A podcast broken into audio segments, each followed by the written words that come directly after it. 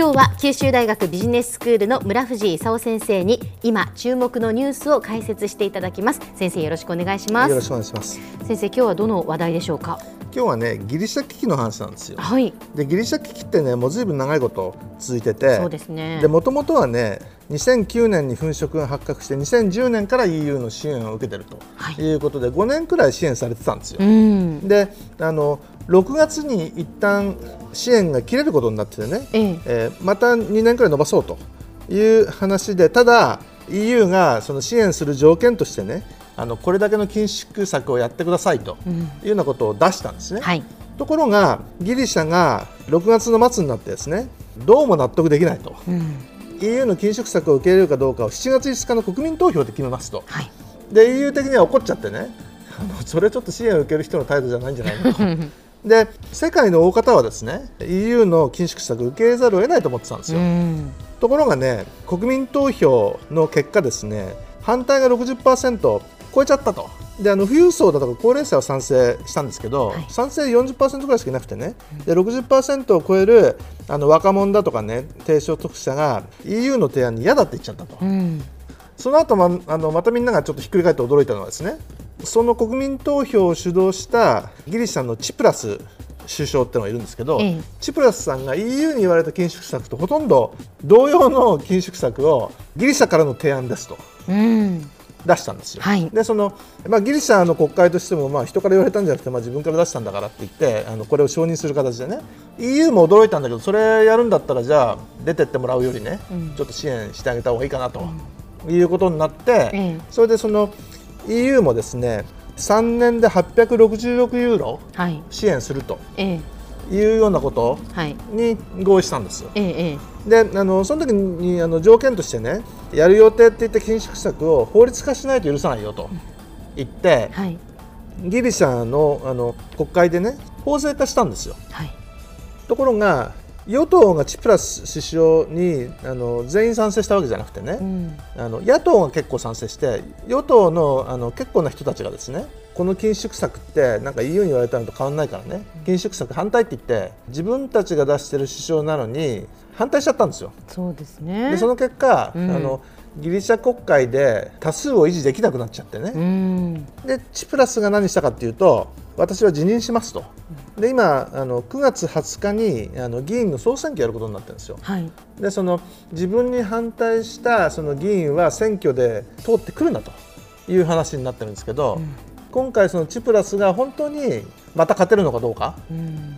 ひょっとするとチプラスとチプラスの新提案、まあ、EU と同じような緊縮提案なんですけどそれに賛成した人たちがいなくなっちゃってね。うん。でその緊縮策反対って60%くらいの国民が言ってたわけですから、えもしその人たちが緊縮策反対の党を選んじゃうとねええ。一体ギリシャはどうするのかと、うん。3年で860億ユーロの支援をすることにしちゃったんだけどえええ。緊縮策しないっていう話にまたなるんじゃないのかとそうなるとまた EU もじゃあどうするということになりますからね。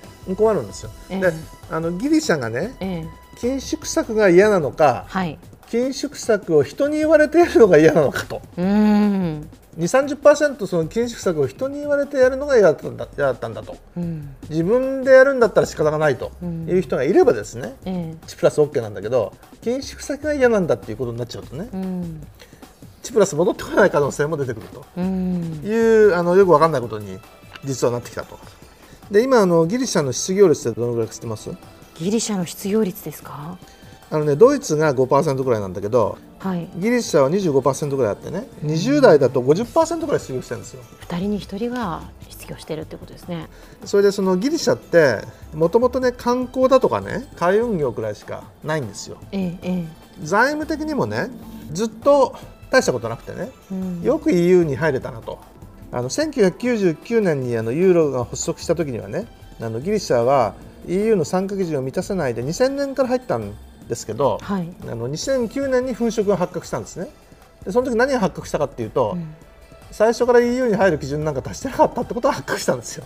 あそういうことだったんですね。だからそういう意味じゃその基準をクリアして入ったんじゃなくて、ええ。ごまかして入ってたのがバレてね。うんでトラブってるって話なんでね。でずっとトラブってるわけですよ。5年あの緊縮策を EU に言われるままにやってきたんだけど、ええ財務状況はじ実は全然良くなってないんだよね。はい。これから緊縮策やって本当に良くなるのかとかね、その辺が問題で今 IMF が何言ってるかっていうとねええ。緊縮策だけじゃダメだと、債務の3、4割は元本削減しなきゃいかんと。ところがそのドイツは EU がギリシャに支援するときにねドイツ国民の税金はギリシャ支援に突っ込まないという約束をしちゃってるんでね元本削減できないんですよ。ということであの、えー本当に問題は解決したのかね？よくわかんないという状況ですね。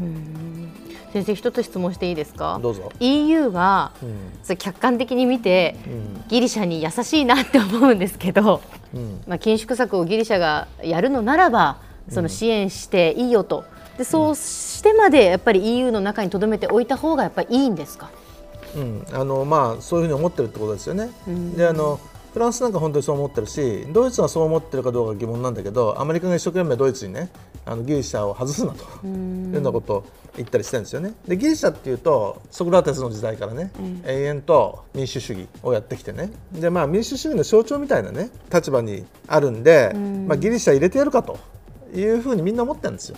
まあ、外れちゃうとちょっとね、ギリシャだけで済まないんじゃないかと。いう恐れもないわけじゃないと。いうことで、まあ、今回ギリシャ残ってくれて、あのよかったなと、今のところみんな思ってると、やっぱりギリシャが外れることによって世界に与える影響もやっぱ大きいってことですね。うん、あの EU ってね通貨は統合したんだけど財政政策は国ごとに勝手にやってるんですよ、通貨は同じなんだけどギリシャは勝手にユーロでね昔の自分の通貨よりも安い金利で資金調達していろんなことやってると、いうことが許されてるんでねまあちょっと問題ということですよね。ありがとうございます。では先生今日のまとめをお願いします。まあ、ギリシャがその国民投票って言った時にはみんなびっくりしてであの EU の緊縮提案が反対された時にはみんなさらにびっくりしたんですけどチプラス首相がですね EU 提案と同じような新提案を出してきてで EU もまあそんならいいかと。いうことで3年で866ユーロの支援をすることにしたと。であの問題は解決したかと思ったんですけど今度ギリシャ国民が今緊縮策は許せんって言って、あのチプラス首相に反対してね。でチプラス首相が辞任して、えー議員の総選挙が9月20日に来ると。であの状況はこれ次第という状況ですね。今日は九州大学ビジネススクールの村藤勲先生に今注目のニュースを解説していただきました。どうもありがとうございました。ありがとうございました。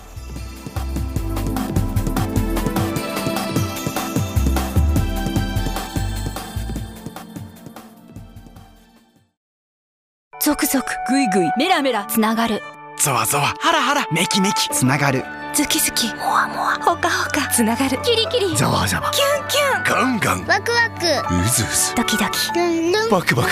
九州人のいろんな気持ちつなげます。九州から輝こう。キラキラつながる。キューティーネット